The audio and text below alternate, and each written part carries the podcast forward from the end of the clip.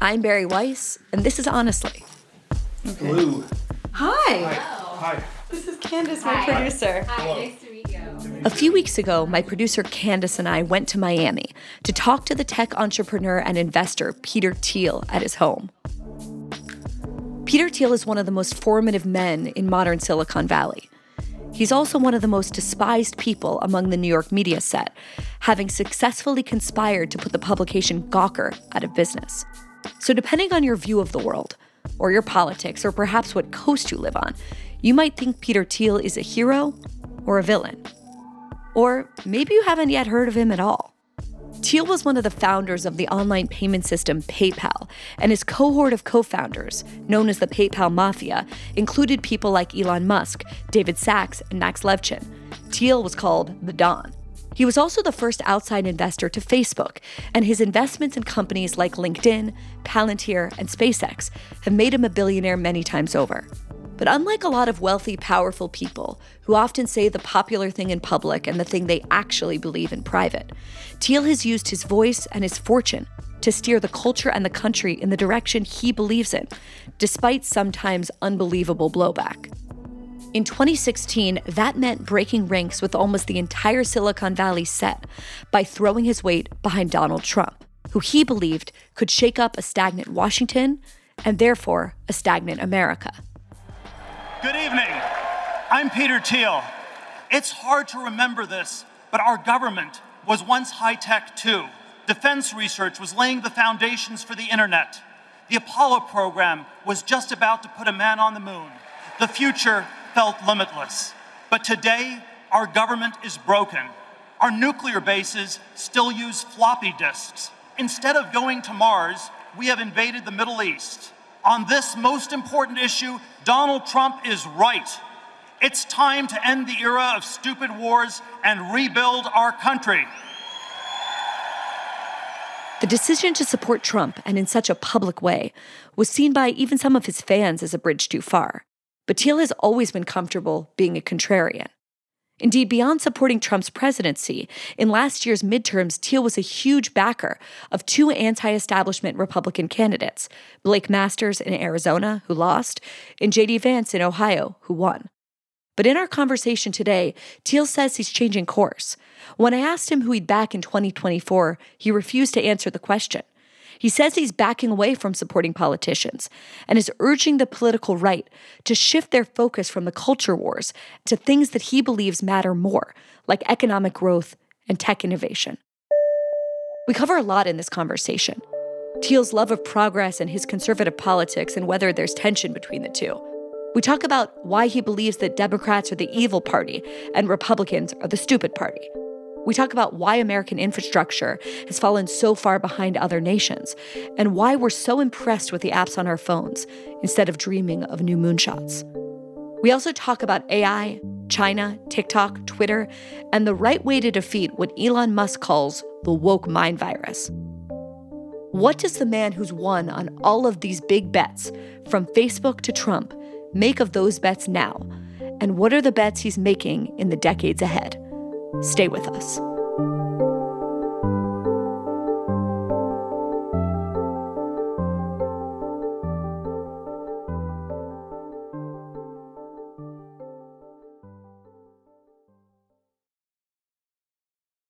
Peter Thiel, welcome to Honestly. Thanks for having me. Peter, you've been called the pariah of Silicon Valley. You've been called mysterious, a provocateur. The New Yorker called you opaque, enigmatic, and oracular, and secretly the most important person in Silicon Valley. And perhaps most often, you're simply described as a contrarian. There was a book by that name that came out about you a few years ago. When I hear that word, I think of someone who's sort of intentionally at odds with conventional wisdom. Do you think that's true of you and of your worldview? Well, it's it's uh, man. Some of these things are flattering, but they're mostly, I I think, caricatures. I uh, I try to think for myself. I don't like the contrarian label because that just means putting a minus sign in front of the conventional wisdom, which um, surely isn't that different. Uh, you know, as as an investor, there is probably some value in being contrarian. You want to invest in things that aren't popular, but um, it's at least equally important to be right.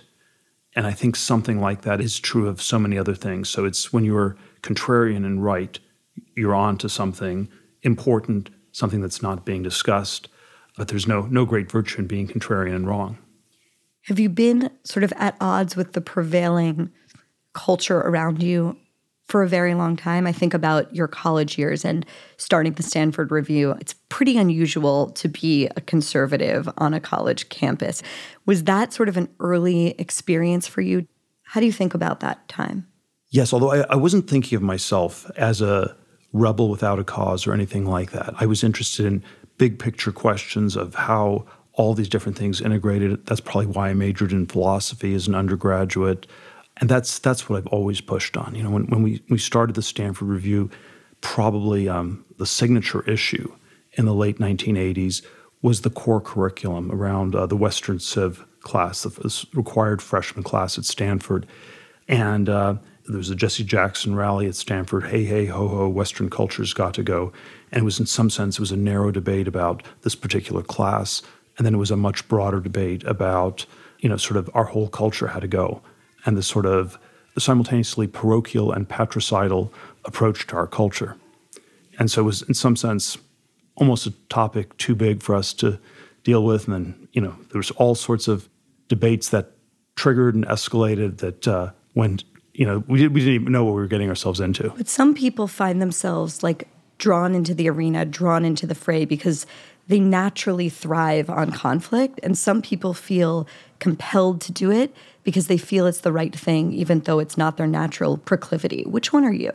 I think I have a very schizophrenic view on this. I think that politics are simultaneously very important because it just permeates the air that we breathe, and they're extremely toxic. And so I end up with this schizophrenic view where I will get involved um, very intensely at times, and then at other times, I just try to, you know, mind my own business.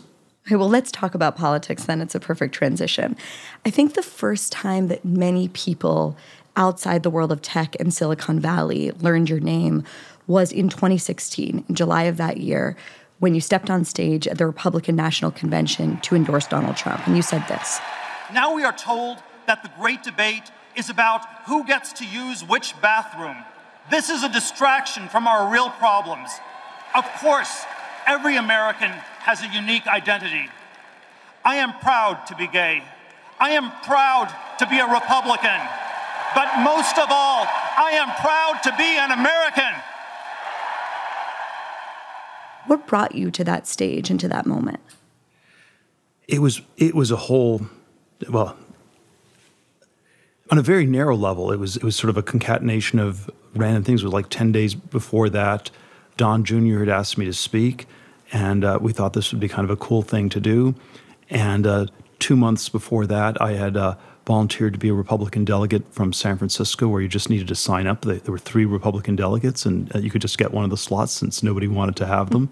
And I thought it'd be cool to go to the convention. But the bigger context uh, was that I had a sense that the country was in stagnation, maybe not outright decline, for a long time, that we were not progressing as a society. Uh, we were not even progressing in um, the area that's seen as quintessentially progressive, namely uh, technology, information technology in particular. And there was a hope that uh, there was something about the Trump campaign, the Trump presidency, that was, you know, a scream for help that was going to enable us to have a, a debate about the stagnation how to move beyond that. You know, I always I always like to say that Trump's uh, slogan "Make America Great Again" was, in some sense, the most triggering thing possible in Silicon Valley. It didn't trigger people at Goldman Sachs because they don't think they're making America great, but the tech. What do they think they're doing? They they think they're making money. Yeah, and they have a slightly bad conscience about it.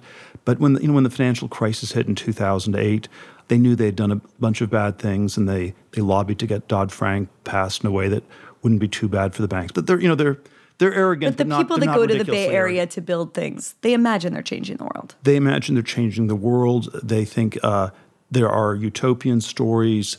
There are extremely moralistic stories they tell themselves, and then there are all these ways that I would argue uh, it has fallen far short of that you know, in some ways they don't deserve all the blame for the stagnation because, if Silicon Valley isn't building flying cars, they're not also not being built anywhere else. So it's, it's unfair to put all the blame on Silicon Valley, but there is something about the narrative in Silicon Valley that I think is very disconnected from the reality. And of course, there's a California version of this where, in one sense, you've had this sort of gold rush boom on the, the internet for the last quarter century in the context of a state where so many of the uh, institutions, the physical infrastructure, are just disintegrating. And so it's very discordant, even on the level of the city of San Francisco, or you know, you go to the East Bay and things are in much less good shape than they are on the peninsula. So there sort of are all these ways that it's very myopic the fact that you endorsed Trump and that you took to the stage in that way triggered a lot of people in your world. People demanded that Facebook drop you from its board, that the Incubator Y Combinator sever ties with you.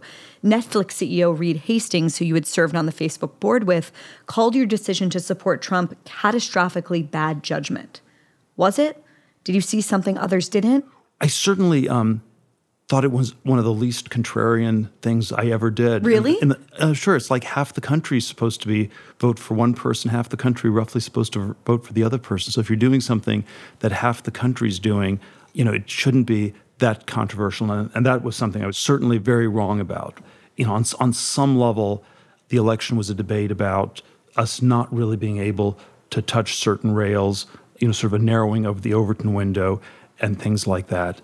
And then I think it was triggering in the summer and fall of 2016 in, in certain ways, but uh, I also underestimated how triggering it would be if Trump actually won, which I actually, you know, I, I sincerely thought he had a good chance of winning. I thought he had a 50 50 chance of winning all the way through 2016, just because I thought people, because the political correctness was stopping people from even telling what they thought to the pollsters or answering the polls. So I thought there were all these ways that uh, the sentiment wasn't quite being captured. And I also thought I'd be in more trouble if Trump won. But strangely enough, I wasn't able to connect those two basic. Uh, Why thoughts. did you think you would be in more trouble if Trump won? Because uh, it was just sort of like a super eccentric thing to support uh, Trump if he lost badly. If he won, it was it would be seen as a much more dangerous thing. But I, it, these were all sort of half-formed thoughts in the in the summer fall of 2016. I remember the reaction to it that night being incredibly intense. Did you lose friends because of your decision to endorse him? I don't think I lost close friends. You know, the, I'm not on Twitter. There's sort of all these contexts where people uh, sort of get to be angry at you and say things that they, they later regret. So I, I didn't have that many interactions like that. But yeah, there were probably some part of the of the Silicon Valley gang that didn't want to talk to me anymore. Looking back at the promise that Trump offered people, making America great again. Did you do it? You know, my, my expectations were never that high because I think the problems in our country are deep and they're they're hard to change. You know, in some ways, he did the first step of talking about them. It was sort of a, a scream for help, much like you know Brexit in the UK was a scream for help against sort of a more and more dysfunctional uh, European Union. And then um, it's going to be a long, long process. And so ask me that question in 10 years. You've said that Democrats are the evil party and Republicans are the stupid party. I don't think that's original to me, but okay, but you've said it. it. in a lot I of agree interviews. With it. Yes. Why are Democrats evil? Or w- rather, why is the Democratic Party the evil party? I don't think you believe Democrats are evil, or maybe you do. Well, it is the party that um, controls these these center left institutions, and they are, from my point of view, centralizing things too much it's led to the sort of it's not quite socialist, but it it uh, keeps pushing our society in a more homogenized groupthink, stagnationist direction, and uh, they should know better. And then I think the Republicans are this often rather weak resistance to that. Do you think they're still weak? I think they've probably been relatively weak for 100 years. Hmm. Probably the last time one could have said that the uh, the institutions genuinely tilted Republican was maybe the 1920s. And yes, there were things that went wrong in the Great Depression, but yeah, I, th- I think if you look at the, the media, the universities, the, the sense-making the, the, big, the big cities, the the culture-forming institutions, the sense-making things, those have tilted uh, center left or further left for uh, for close to 100 years now.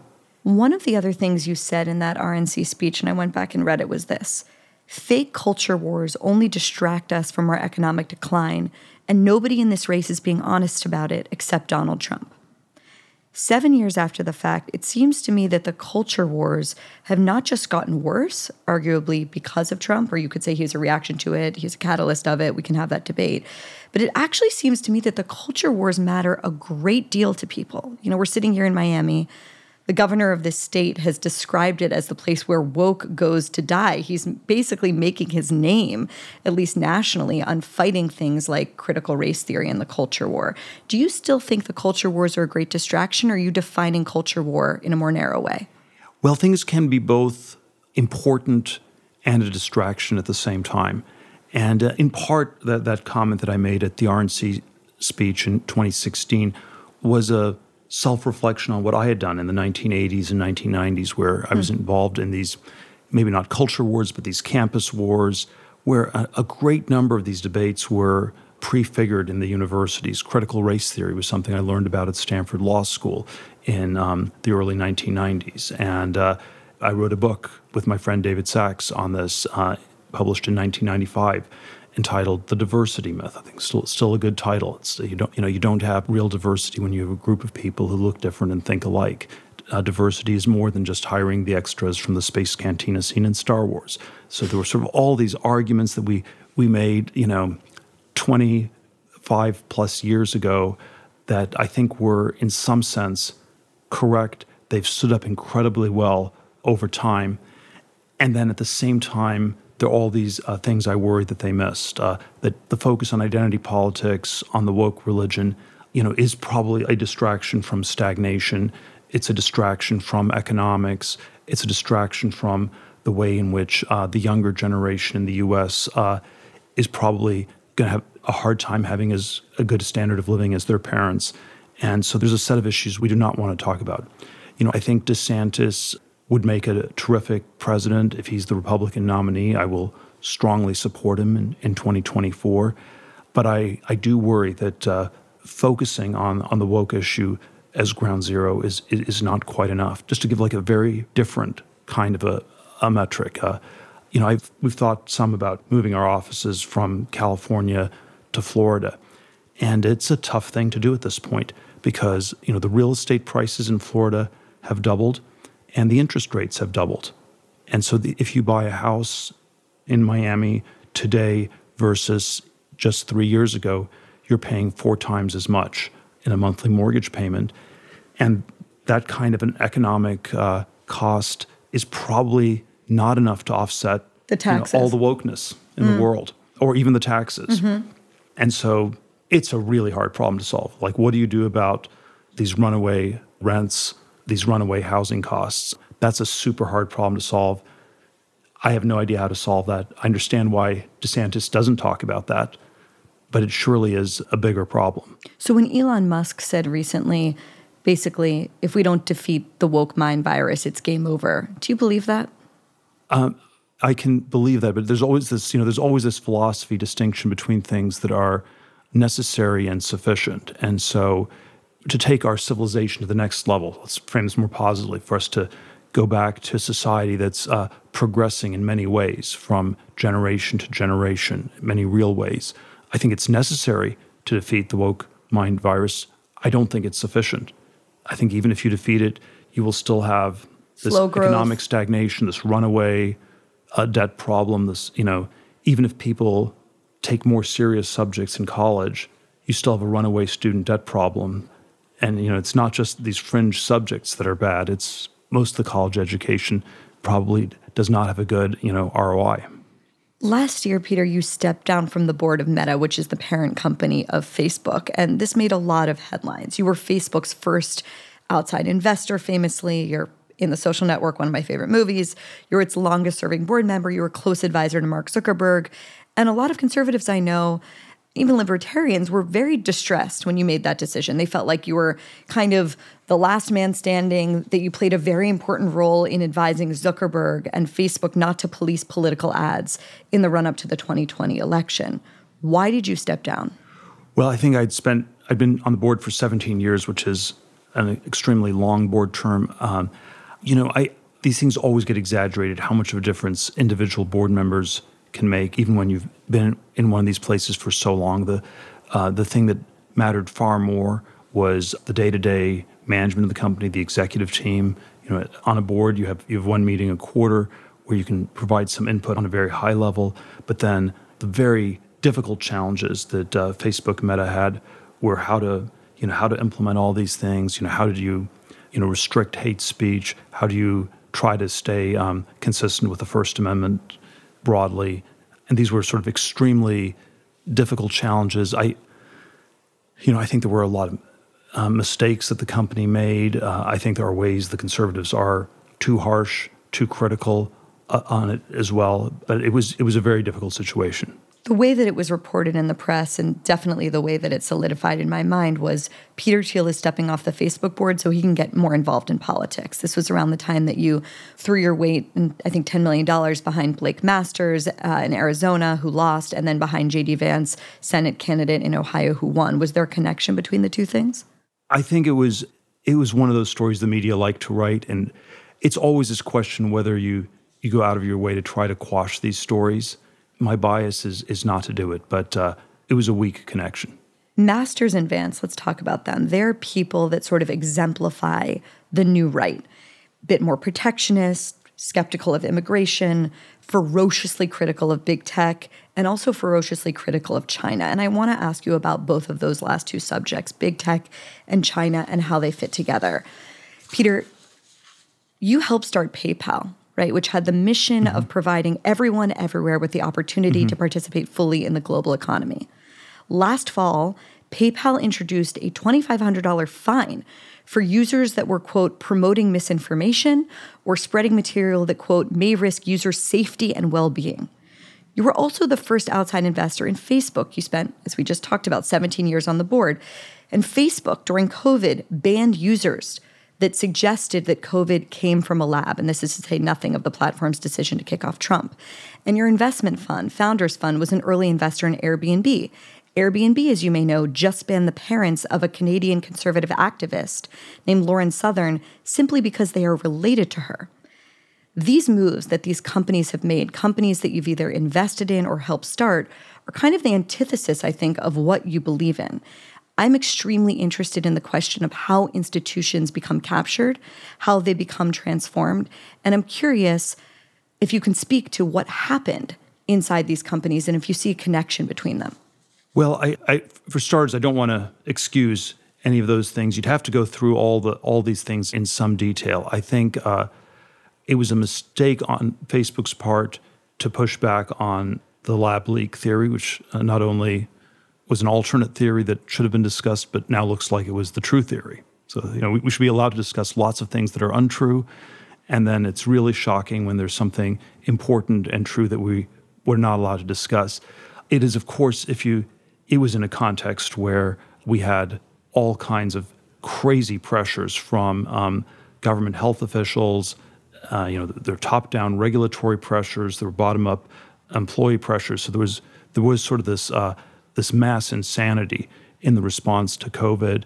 And uh, I don't think Facebook was unusually bad in, in the mass. It was it was affected no, it by was the mass insanity like with everyone else. else. You know, I think I think the you know if, if I were to give a more nuanced version, the, the bigger mistake on the Facebook side was not to correct this for a long time. It took I think I may be wrong, but it took over a year till yeah. till that actually got corrected.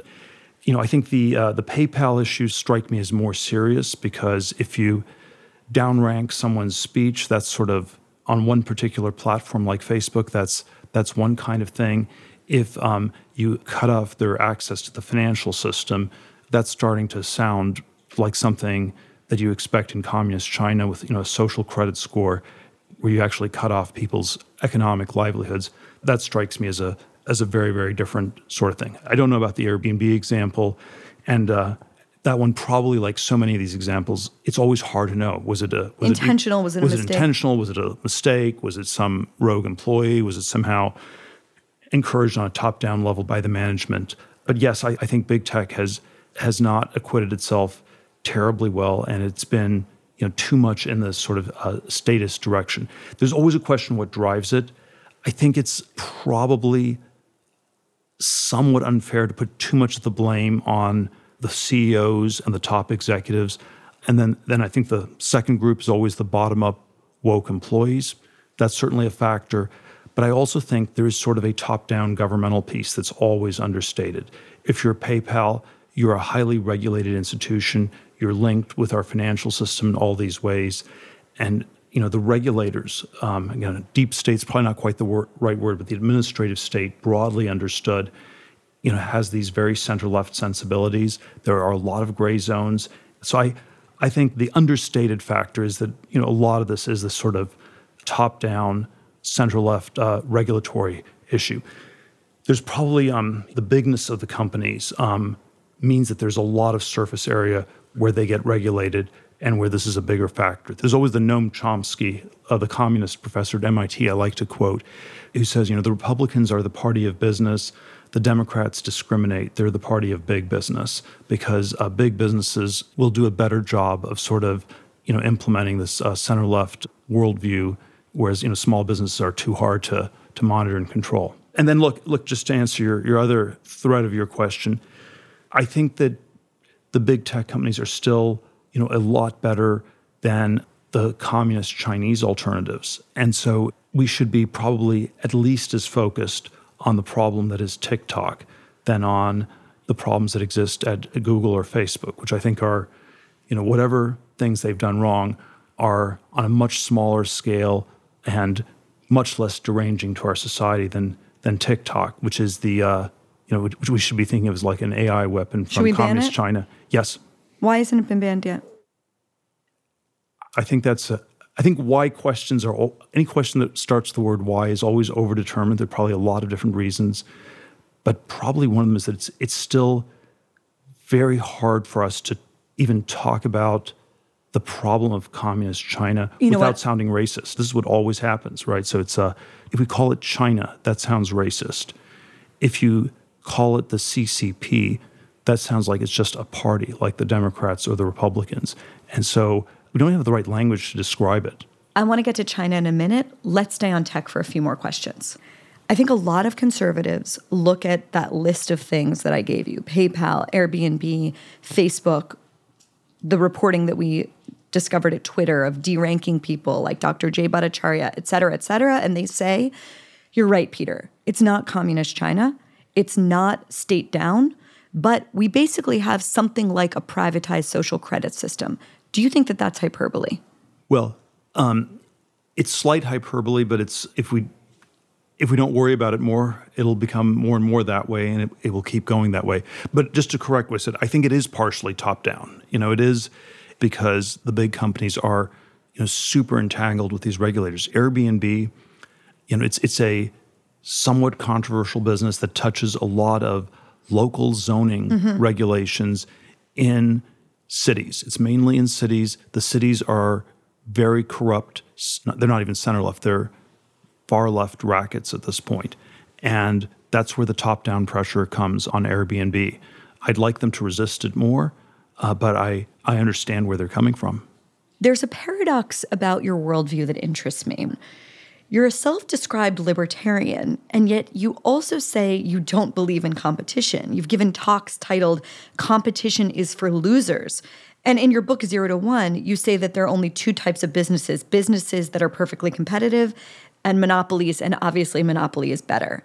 Explain that to me. Well, I in my Zero to One, the book that I wrote in 2014 on you know startups, business generally, the core thesis was that people normally think that capitalism and competition are synonyms, and I, they're often actually opposites because capitalism is about the accumulation of capital, uh, and if you have a hyper competitive business, you're not going to ever make that much money. You know, if you, if you want to be in um, Darwinian nature bared red and tooth and claw competition, you should open a restaurant. Um, and there are, you know, there, there are ways that maybe it's good for society uh, to have hyper competition. But a libertarian perspective, I would say, is actually more is more the perspective of the individual or the founders starting the business. And, and from the internal perspective, you want to pick something where um, you do something that's very different. It's a different product. You know, it's not a form of um, of runaway competition like that. And that's that's the business advice that I would still give to anybody starting a business. I think the the large tech companies, if they are monopolies, they are for the most part what are called natural monopolies, where they just have these incredible economies of scale. And so actually, if you figured out a way to break Google up into five different search engines, it would actually cost a lot more to do that. It would be actually a much less efficient system. And the rough econ intuition is that uh, software you know, has a very low marginal cost, and, and therefore you get these uh, incredible economies of scale. And when you have a natural monopoly, you don't want to break it up. You know, the typical answer is you, you want to regulate it in some ways, which is again not a not a libertarian perspective, but uh, that's I think sort of the, the economic reality of these businesses. But the realm of nation states is different, right? But, like but we yes, need to compete look, with China. Obviously, obviously, at a point where you start to uh, distort the political discussion, the cultural discussion, that's something where, where we get into a zone that's, that's very non-economic. Do you think that that's what's happening at a company like Twitter, that under the previous regime at Twitter? Uh, there are elements of that, but it, it, also always depends on how you define the market. And uh, mm. and so if you define the market of Twitter as short packet information content, um, Twitter had close to a monopoly on that if you define it as media broadly, it obviously um, widened the discourse. And even when people get shadow banned, deplatformed, even when all the sort of crazy things ha- that happened on Twitter happened, it probably was still better than, let's say, the New York Times or the mainstream media or things like this. Um, you know, I think I think the internet in 2016 was far more free, had a far broader range of discussion than, let's say, the media landscape in the US circa 2000, the old media landscape circa 2000. You know, I think there were, there were ways that things regressed over the last six, seven years, but we're still in a, you know, in a, in a better space. So, yeah, it's always it's, it's all these different questions how you define the market and then what the alternatives are. But, uh, but yes, I think uh, there is a point where, where the big tech companies can be so big that uh, you start tangling with these things in a political way, and, and that's that's a very tricky issue. I don't know, even in that case, whether they, they should be be regulated more. You know, the, the, the nuclear weapon against the big tech companies, against a company like Google, is antitrust, and uh, I don't know if that helps our side because um, who's our side? Um, let's say conservatives, libertarians, the center right, because uh, yeah, the fantasy is that you, bring an antitrust case against Google and uh, you'll break them up after years of litigation, and then you'll have five separate companies, which again may, in a competitive market, just consolidate into one, or one might beat all of them because of the, the natural monopoly effect I gave. But that's probably not what happens. What probably happens is, you know, before you get to a trial or anything like this, you get a government settlement with Google. And if you have something like the Biden administration settling it with Google, it'll be we won't break you up as long as you ban even more hate speech than before. So yes, I think there's I think on, on the one hand there are some very real challenges with big tech, and then on the other hand we need to think very hard about what kinds of regulations are likely to even be helpful versus you know where's the the cure worse than the disease. If you're trying to start a company, better to choose an open lane than to choose a restaurant. But in the realm of national security and nation states, you don't have that luxury. We need to compete with China. How do you rate how the US is doing vis a vis its competition with China? There are a lot of ways that we're not doing terribly well. It's hard to even, you have to, of course, also start even by defining the competition and the tricky thing with China. It's quite different from the, the competition with the Soviet Union, which was in some ways ideological and military.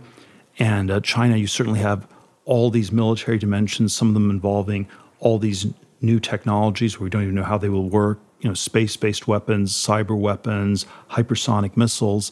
And then, of course, you have this broad internet competition, let's say TikTok versus the US tech companies. You have uh, a whole range of economic competition involving this sort of export oriented manufacturing model in China, which creates all sorts of cheap consumer goods in the US, but also hollows out uh, much of our economy. So it is sort of this uh, very multi dimensional set of dynamics that we tend to be quite bad at, at thinking about. You know, I think there are a lot of strange problems China also has. It is very uncharismatic. It is, even if it's somehow on the side of the future, it's an extremely dystopian future. You know, they have a housing bubble. There's sort of all sorts of ways that, uh, you know, it's far from inevitable that China is going to going to take over the world. Um, I always think one should frame these things as uh, as more closely matched. If we're too optimistic, it's mm. just if you're too optimistic, you just say we're we're going to beat China. It's going to just collapse. That's I think a form of denial. And if you're too pessimistic, it's China. You know they're willing to work for a dollar an hour in an iPhone factory, and um, you know we can never compete with people working 12 hours a day, six days a week, and we should just accept that they're going to beat us. And I think both acceptance and denial are forms where you're not in between. The in between mode is uh, to say we're it's a roughly even competition and we need to fight. And I think that's the perspective I would I would have. And of course it's not a simply a China versus the US thing. If you said it was just China versus the US, you, you get to all these ways that it seems like China will eventually win. You know, the US has 350 million people, China has 1.4 billion, so it has it has four times the population of the U.S. And if China just catches up to the U.S., uh, you know, it just copies our economy, and you get to, let's say, not even parity, but let's say one half the per capita GDP of the U.S., you'll have an economy that's twice as big, and then you can have twice the military. And in all these ways, uh, just the scale of China suggests it, it will win versus the U.S. But I think the dynamic is uh, that in some ways it's it's likely to become China against the whole world. And, and this is where I think the Trump administration was right to start with a more unilateral approach of doing things to China. Over time, we have to also get our allies to work with us. And this is where Western Europe, Japan, you know, even India are all uh, sort of much more aligned with the US in finding ways to contain China than they were a decade ago. And so I think uh, I think if you frame it as China versus the U.S., that's a frame where our side, you know, the, the U.S. is likely to lose. If you frame it as China versus the world, you know, China has 1.4 billion people. The rest of the world has hmm. over 5 billion. That seems hard. By 2100, with the demographics in China, China will have 700 million people. The rest of the world will have 10 billion. And so, it's China versus the world, that looks very, very bad. And there is you know, there is something about uh, uh, this. This may be too uh, polemical way of framing this, but I think of China under Xi as a nationalistic country. It is a socialist country. It's an extremely racist country, and there are things about that that can be powerful, but they are they're not going to be charismatic for the rest of the world ever.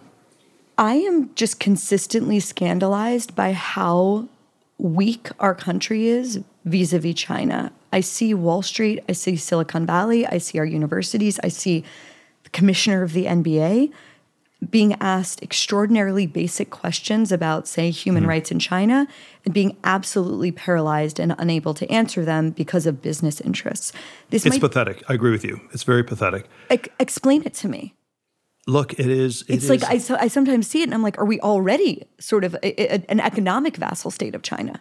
Look, we are we are still a flip this around. We're still more of a free and open society, and we don't have this, you know, one party. But Peter, that's a really fusion. low bar. No, but, but not... no, but, but we're not. But we're not China. You know, China, China is. It's like a.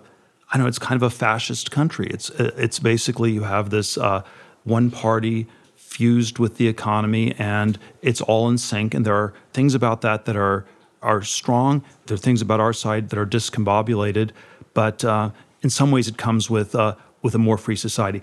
Look, I think there are fewer parts of the U.S. that are still getting any benefit from China. There certainly still are parts of Wall Street, parts of Hollywood, and the universities. Those are the three. Well, sectors. anyone who goes to Costco and Walmart and gets a refrigerator. I mean, that's couldn't you argue that the entire like yes. there's a codependent relationship where we are addicted to cheap stuff and until we break our addiction to that this is going to sort of continue and continue and continue. Yeah, yeah. Look, I think I think you're right about Walmart. Most of our economy doesn't actually involve imports. It involves non-tradable uh, service sector jobs. And so, yes, I, I, agree that there are all these different pieces that have been co-opted, and you know, probably on the on the Republican Party, the Iowa farmers have been co-opted, and so it's hard for presidential candidates to campaign in the Iowa caucuses uh, because the farmers in Iowa trying to make sure to buy more stuff from the Iowa farmers than from other parts of the country, and and so there are all these different pieces that are partially co-opted. In aggregate, I think um, it's just not enough, and and China is it's a zero sum place. I think it's not enough in the UK, in France. I think Germany probably still has, you know, a little bit more of this, you know, appeasement mindset of various corporate interests picking up uh, pennies in front of the bulldozer. But I think uh, I think it has it has shifted some in the U.S. I would like it to shift faster. In some ways, you'd like us to be more cohesive, but you know, we're not we're not a fascist country, and that's a good thing. Yeah, but you would think that there would be more of a unified response to this adversary than there is. You know, you, would like it to be faster. I think it is strongly trending in, in the, the right in, way. in that direction. And and look, I think it's complicated. I think they're all, but I think it's also it's it's a it's one of the few things the two parties broadly agree on. And you know, and of course there are all these ways that different parts of both parties, you know, have been co-opted, and it's going to be it's going to be slow to to really disentangle it. It is like. Uh, the, the word that I've thought we should use for describing what's screwed up about the relationship with China, it's, we shouldn't be using appeasement or detente because that focuses like on the 1930s, 1970s analogies where it was too much the, the sort of narrowly military dimension. And uh, the positive word people always use is that we are interdependent, and we should replace that and say we are codependent. Hmm. We have a codependent relationship with China. It's like, you know, the Nord Stream pipeline between Germany and Russia, there was a codependency that was unhealthy. And we have 100 pipelines between the US and China. It shouldn't dominate our economy. It doesn't actually dominate our economy as much as it does. You know, it's surprising how much people have been willing to pander to China for how little. I mean, the Hollywood people don't make that much money, you know, from the movies in China. And I think I think the last year you had Hollywood movies in which the Chinese communists were villains were 1997. Was seven years in Tibet was 1997. And so, yeah, I find it disturbing that uh, people are co-opted for so little. But I think even in Hollywood, even on Wall Street, people have gotten the memo, memo that it's a kind of a codependent relationship. Codependent relationships eventually end, and uh, you're best off not having endless therapy. You're best off just ending it on, on our terms, not theirs. So, your investment firm, Founders Fund, used to begin its online manifesto with a quote that's become really famous. Goes like this We wanted flying cars, instead, we got 140 characters. In other words, we were promised big things about the technological revolution. We were promised a cure for cancer. We were promised a man on Mars. And instead, we await the latest iPhone updates that promise us the ability to delete a text message sent on mistake. You had this great line in this interview with Mary Harrington in UnHerd where you said, We tell ourselves we're advancing because grandma gets an iPhone with a smooth surface, but meanwhile, she gets to eat cat food because food prices have gone up.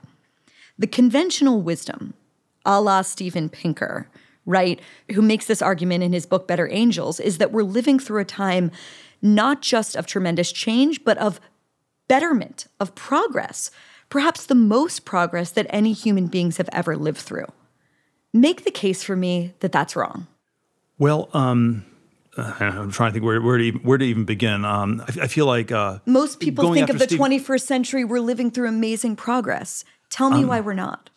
Well, um, you know, you can define progress in there are all these different dimensions of progress we can debate. There's you know, economic? Is it per capita income? Is it moral progress? Do we have a better functioning government?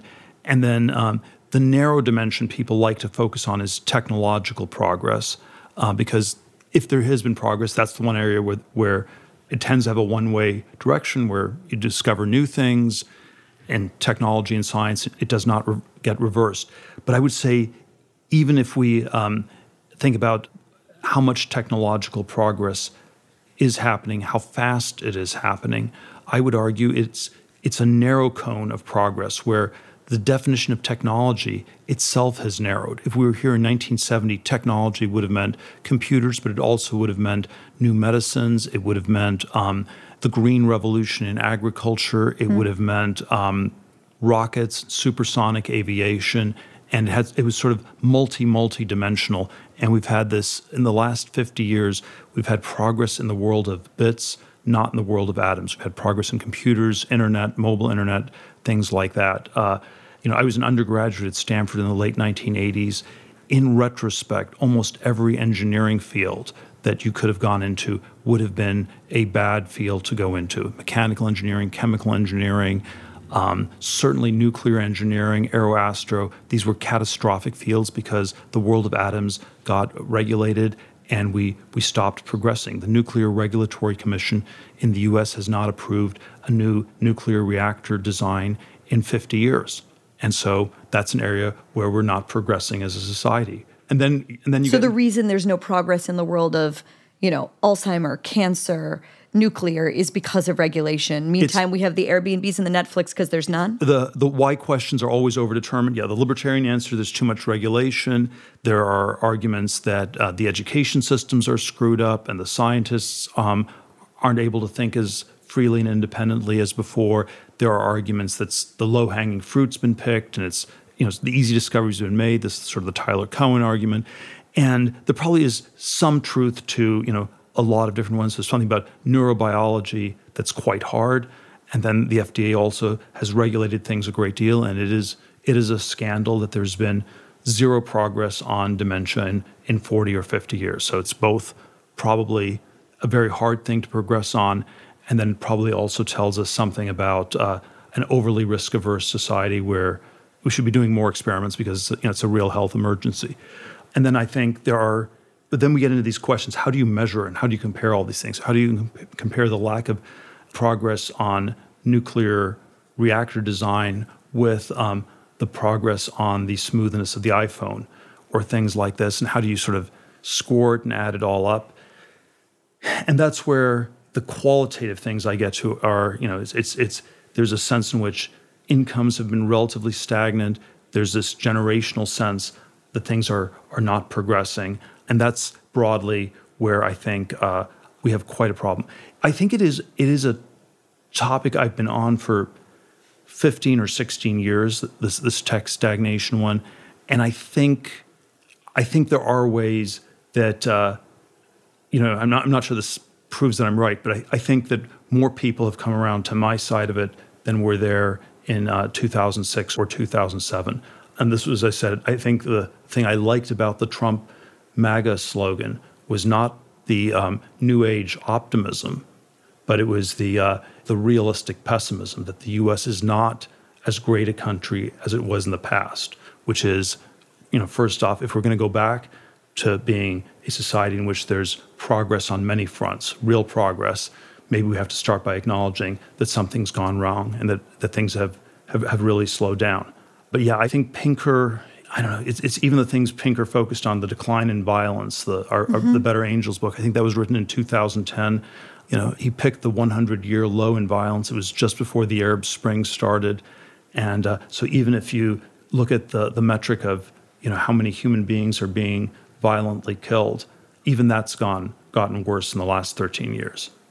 And uh, it's not clear we're progressing towards um, more free societies. You know, the Fukuyama mm. end of history thesis uh, is at least challenged by what's happened in, in, China in the last decade. So I, it's been a very strange 21st century. I think there was a lot that was fake about the 1990s, but that was mm. probably that probably was the last decade that people genuinely believed that things were getting better. You know, the dot com bubble in 1999, it still felt broad. It felt like a lot of people were going to participate in it. It was in some ways very delusional, you know, and you did get some great companies and, you know, they did increase productivity in, in certain ways, but it didn't take our civilization to the next level. This is always my, you know, my riff on on Twitter. On the, you know, the pre-Elon Twitter had 8,000 employees and um, it was a great business in that they had cushy jobs and they could smoke marijuana all day, and it was it was fine on that level. But um, on, from a macroeconomic perspective, it was it was not going to lead to all this GDP growth in the United States or anything like that. And it's again unfair to blame Twitter, unfair to blame any single company, but it's just uh, the aggregates just are not what they appear to be.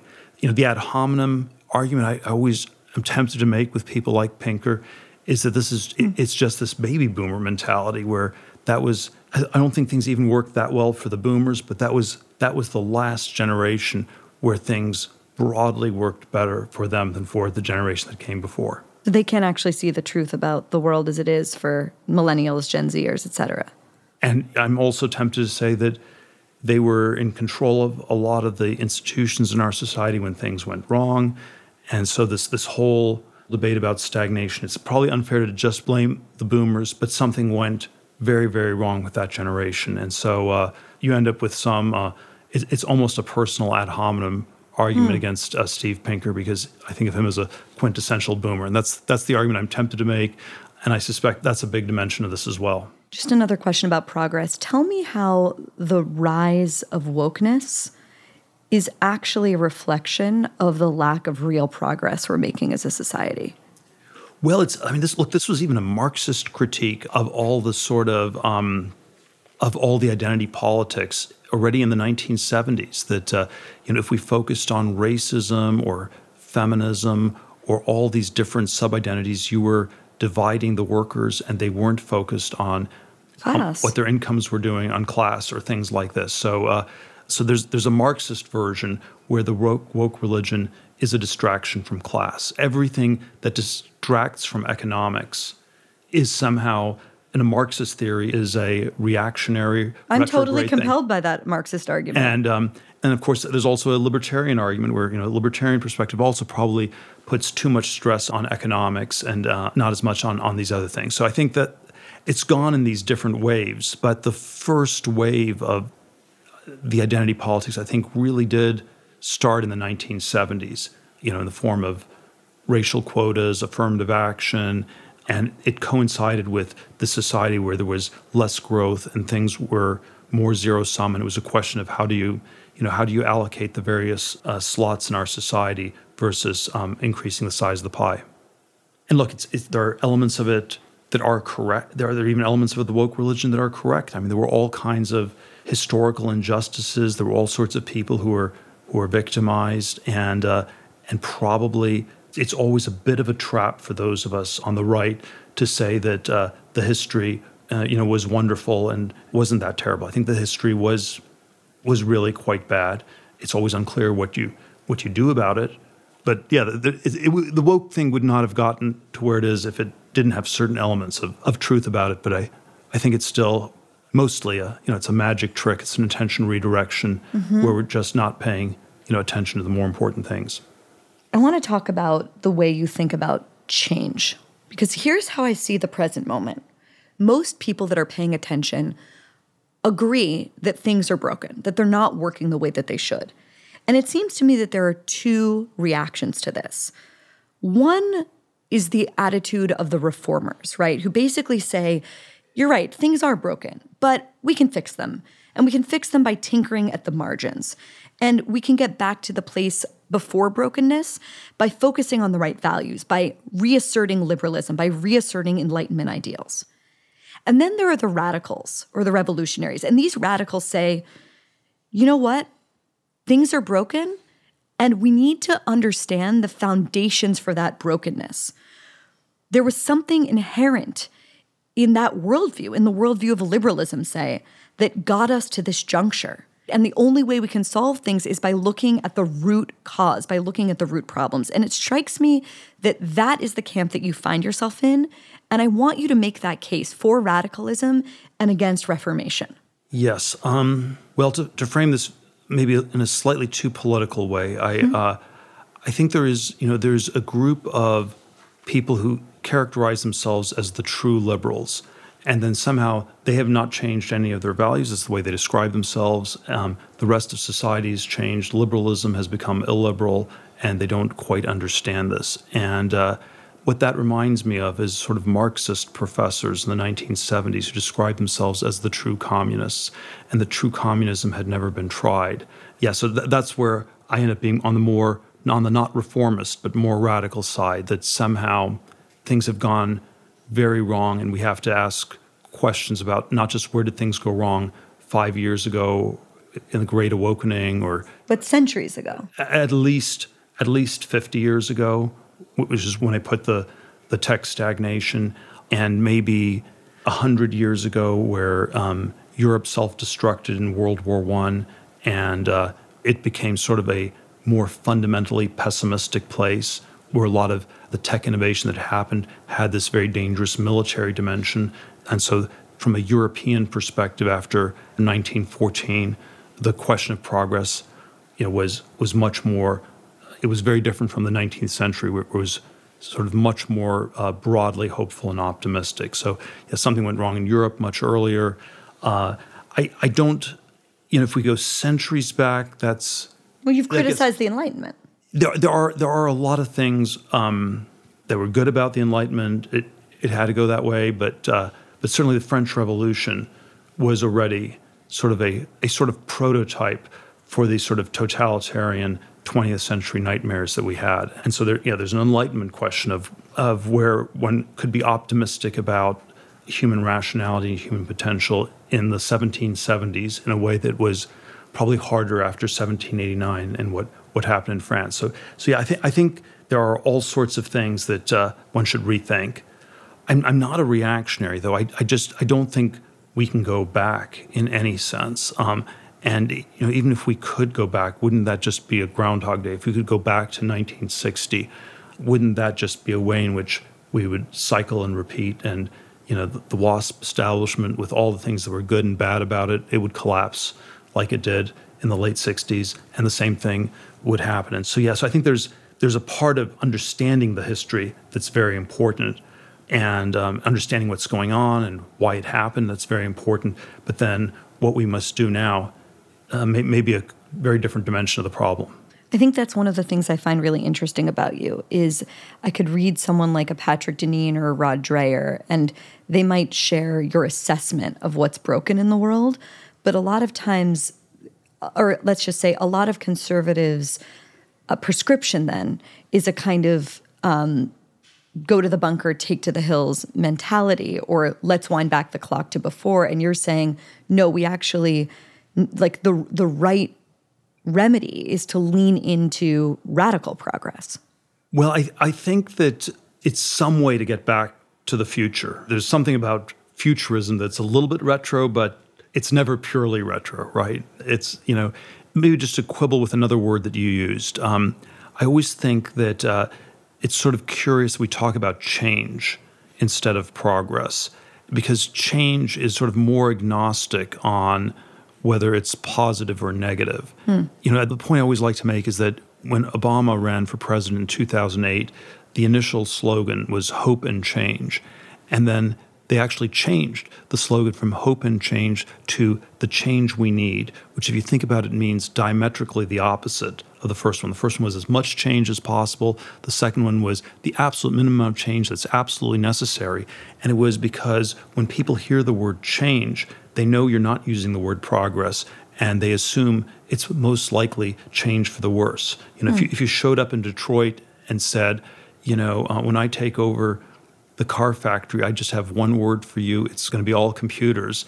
That sounds like change. It doesn't necessarily sound like progress. So there's probably is a, is a way that our society broadly has become small c conservative in the bad sense of being just anti reflexively anti all change where it's assumed that most change is change for the worse one riff on the 2016 election or the 2020 election there's one level where you can just think of both of them as talking about change or certain types of change, but um, the real attacks, you know, the attack on Hillary was the country's going to change in this radical left direction if you let her, and then um, the Hillary attack on Trump, he was going to change the Constitution. It was going to be all. They were both described as these people who were sort of crazy change agents, and and perhaps in both cases were were less than one might have might have thought because people don't want change.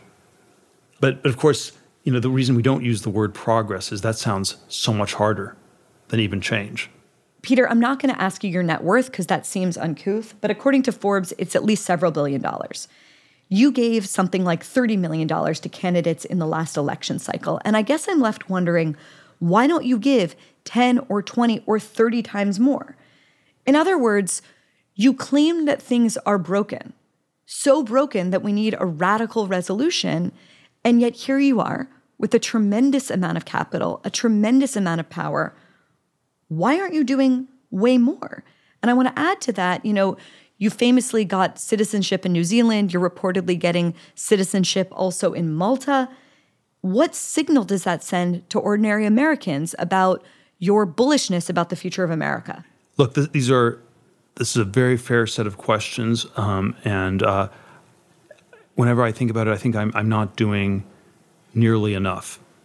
I keep thinking that I'm not doing enough on biotech and uh, radical life extension, or even just trying to invest in curing, you know, just a lot of these very big chronic diseases that we have. Uh, you know, there are all these places where we're, we're in a society where a lot of stuff doesn't work, and even even money doesn't work that well. It's sort of uh, it doesn't sort of translate in a turnkey kind of a way. I think um, I would invest billions of dollars in biotech if I think we could get things to work, and and the money's a part of it, but the bigger problem is you know, finding people with the ideas, finding a, a path forward, and I think the uh, the political problem on the Republican side surely is not a narrow money problem, but much more, you know, a lack of ideas. Uh, you know, two two of my friends, colleagues were running for Senate in 2022, and you know, I was hopeful that the Republicans were going to do better in the midterms, just sort of by kind of default reaction to Biden, to to sense that things weren't quite on the right track.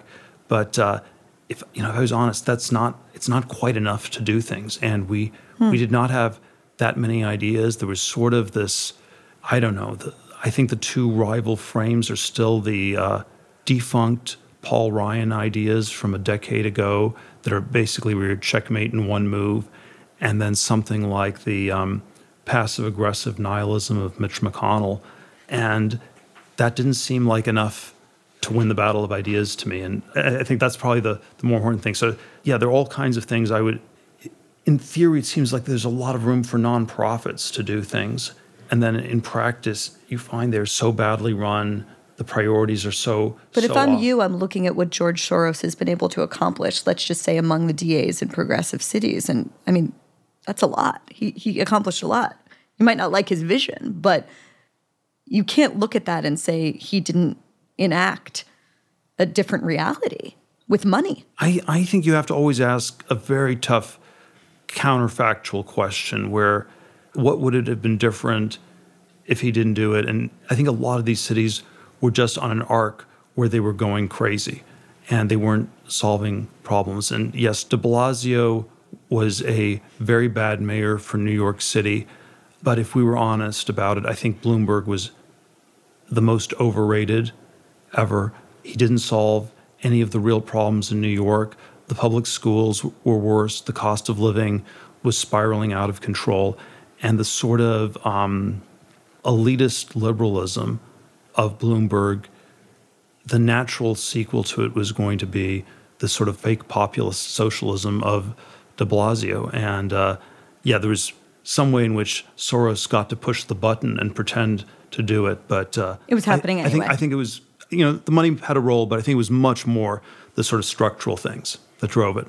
There is a tendency among people in your cohort, super smart in the world of tech, very, very wealthy, who seem to have come to a similar consensus that I hear often, which is America's in inexorable decline. There's not much we can do about it. We can't really save it. And so the best thing that we can do is sort of take to the hills with good wine and sort of watch it unravel. I don't. I I don't think, man. I don't. I don't think very many people believe that, or at least believe that conclusion. Okay. Look, I think there's a lot of pessimism about the U.S. It's. I don't think it's particularly centered on Silicon Valley. I think Silicon Valley, in some ways, you know, was delusionally optimistic about this country more than overly pessimistic the, the problem of, let's say, technological and scientific stagnation, you know, is a global problem. Maybe it is an American problem because we were the frontier country, and if we're not progressing, somehow there's a way in which the problem is centered on the U.S. But it's it's not like scientific technological progress is really happening anywhere else. I don't think it's even happening in China. You know, they're good at copying things. The jury's still very, very out on how much um, real innovation is is going to happen from there. It's not particularly happening in in Europe, which is sort of in some ways even more um, sort of small c conservative, opposed to change than the U.S. is. Well, I asked a few people in your world, what should I ask Peter Thiel? And to a person, they basically had the same suggestion, which is ask him if America can be saved, which seemed to suggest to me that maybe you don't think that it can. Oh, I, my look at my my answer on this is always, it's always up to us to do it. There's always room for human agency for us to make a difference. Um, there are ways that I, I, I worry that framing the question as can America be saved puts 100% on the focus on politics, which I think is very important. But I also think that uh, there are a lot of ways where surely it's going to be somewhat bottom up. You know, it's going to be people coming up with new innovations, new businesses that change it, and it's not going to be. It's unlikely to be saved by um, some kind of top-down plan coming out of Washington D.C. That I'm very skeptical of. You said something in an interview with um, Peter Robinson that I found really interesting. You said there are basically three options for the future one, Islamic Sharia law, two, totalitarian AI a la China, and three, hyper-environmentalism a la Greta. And the challenge you suggested is to offer a picture, a charismatic picture of the future that's better. Yeah, that was in a European context. I think the US, I'd probably do more crazed identity politics instead of environmentalism. But okay, yes. so call it crazed identity politics. But, but yeah. Do you see the emergence of another option? And can life, liberty, and the pursuit of happiness be that option, or is that simply not charismatic enough? Um, I think it is somewhat too abstract. And you know, we are human beings. We're you know we're physically embodied in our world somehow, and um, and so it has something to do with the communities and cities we live in, with you know what our environment looks like. And so I can, yeah, I can, I can picture all these.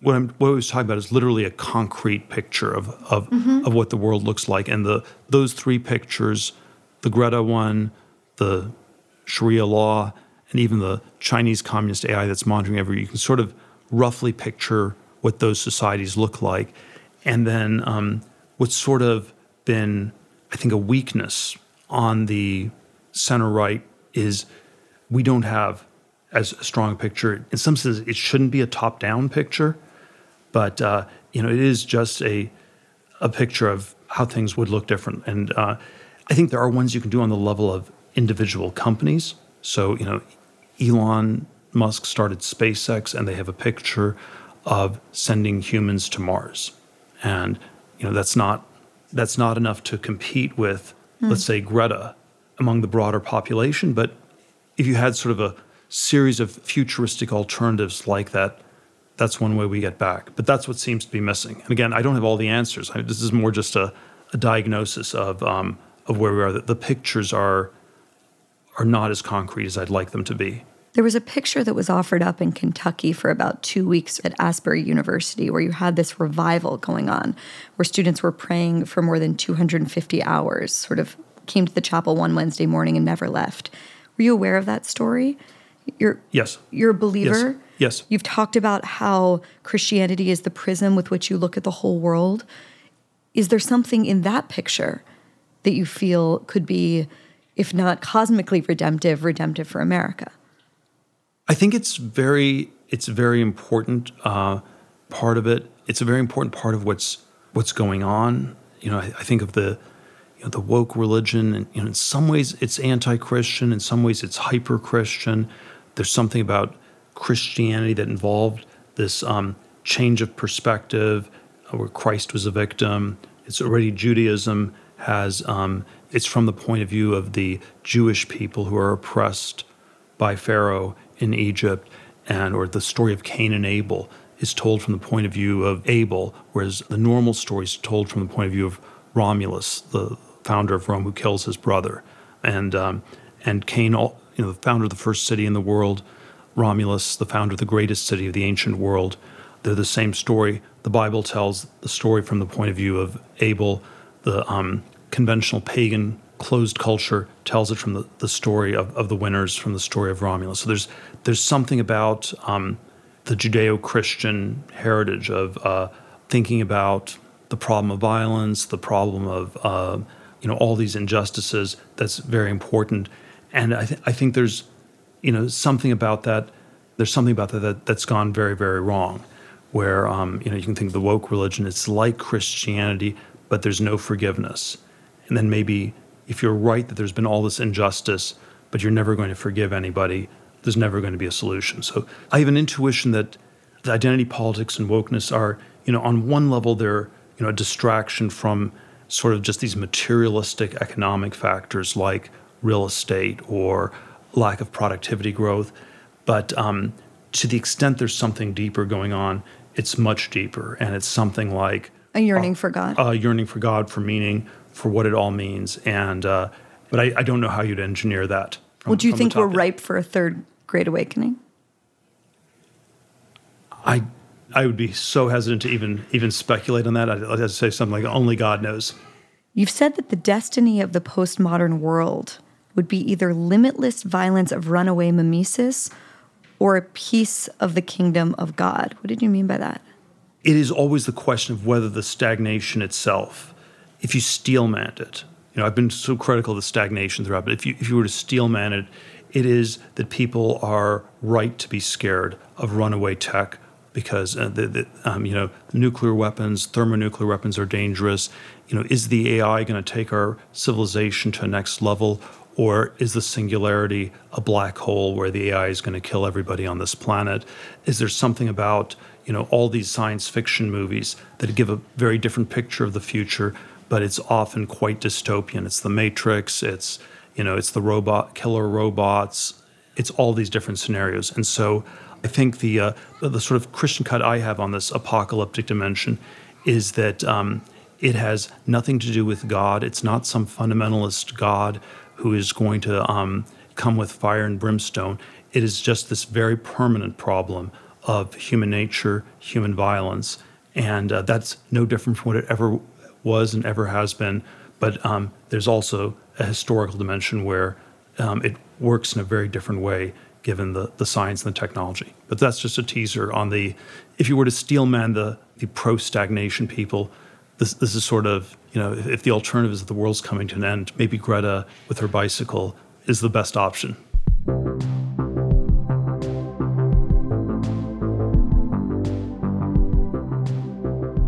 After the break, a lightning round with Peter Thiel. We'll be right back.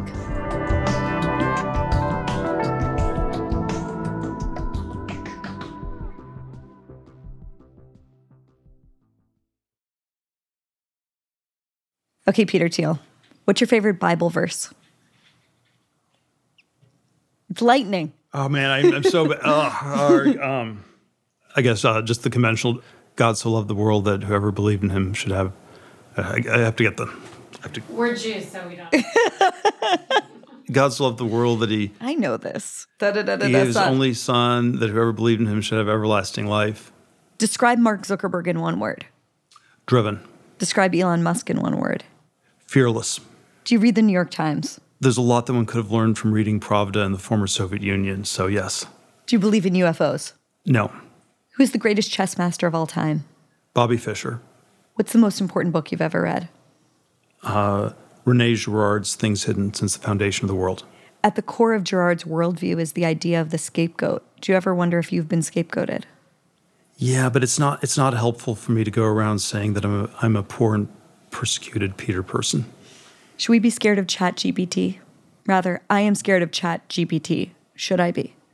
Uh, it, I'd, I'd be very worried if you weren't. What's one thing most people think is true, but you think is nonsense? People think of globalization as um, a final synthesis. It's actually just a maintenance of absurd contradictions.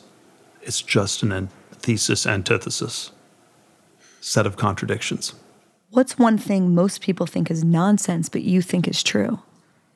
I believe in a nonviolent God, and I think both the atheists and fundamentalists hmm. need to agree on the violence of God, even if they disagree on the secondary question of whether or not God exists.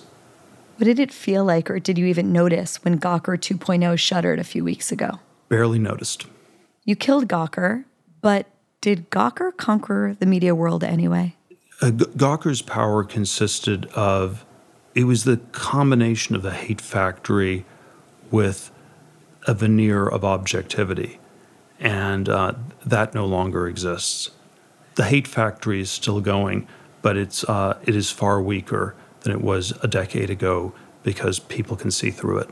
In 1999, you had a Roth IRA worth less than $2,000. It's now worth upward of $5 billion, totally tax exempt.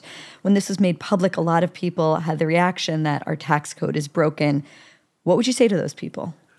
Um, th- there's no crime in um, arranging your finances to try to minimize taxes. Do you put limits on how many hours you use your iPhone? Unfortunately, no but uh, I have virtually no apps on it, so I can't do very much with it. Do you use Signal? Yes. Do you use any social media? I use Facebook. Have there been any marriages yet from the right stuff, the conservative dating app that you funded? No clue. Can humanity conquer death, and should we want to conquer death? We haven't even tried. We don't even, we should either conquer death or at least figure out why it's impossible. Is it true that you're signed up to be cryonically preserved when you die so that you might be brought back to life in the future? Yes, but it's uh, think of it more as an ideological statement. So it's true. Sure. I, I, don't necessarily expect it to work, but I think it's the sort of thing we're supposed to try to do. Have you signed up other people you love? I am. I'm not convinced it works. It's more. I, th- I, th- I think we need to be trying these things. It's, it's, not there yet. What do people misunderstand about you most? I, I don't. I don't always have a master plan. I'm just trying to figure things out. What have you been most wrong about in your life? I don't even think it's healthy to think about that too much. I don't dwell on failures. Maybe that's a mistake, but I, I never dwell on failures. We've talked a lot about things that are broken and challenges that face the U.S. What's something that you feel happy and excited about right now? What makes you excited to get up in the morning? Two young daughters. How has fatherhood changed you? It, it focuses it focuses you on the question of of the future in, in a very different way, where um, you, you think you think about, you know, our, our, our kids should still be alive in the year 2100. And then the question is, yeah, what sort of world they will live in and how, how does that fit in with everything we talked about in this, in this whole interview? Peter Thiel, thank you so much. Awesome. Thanks a lot.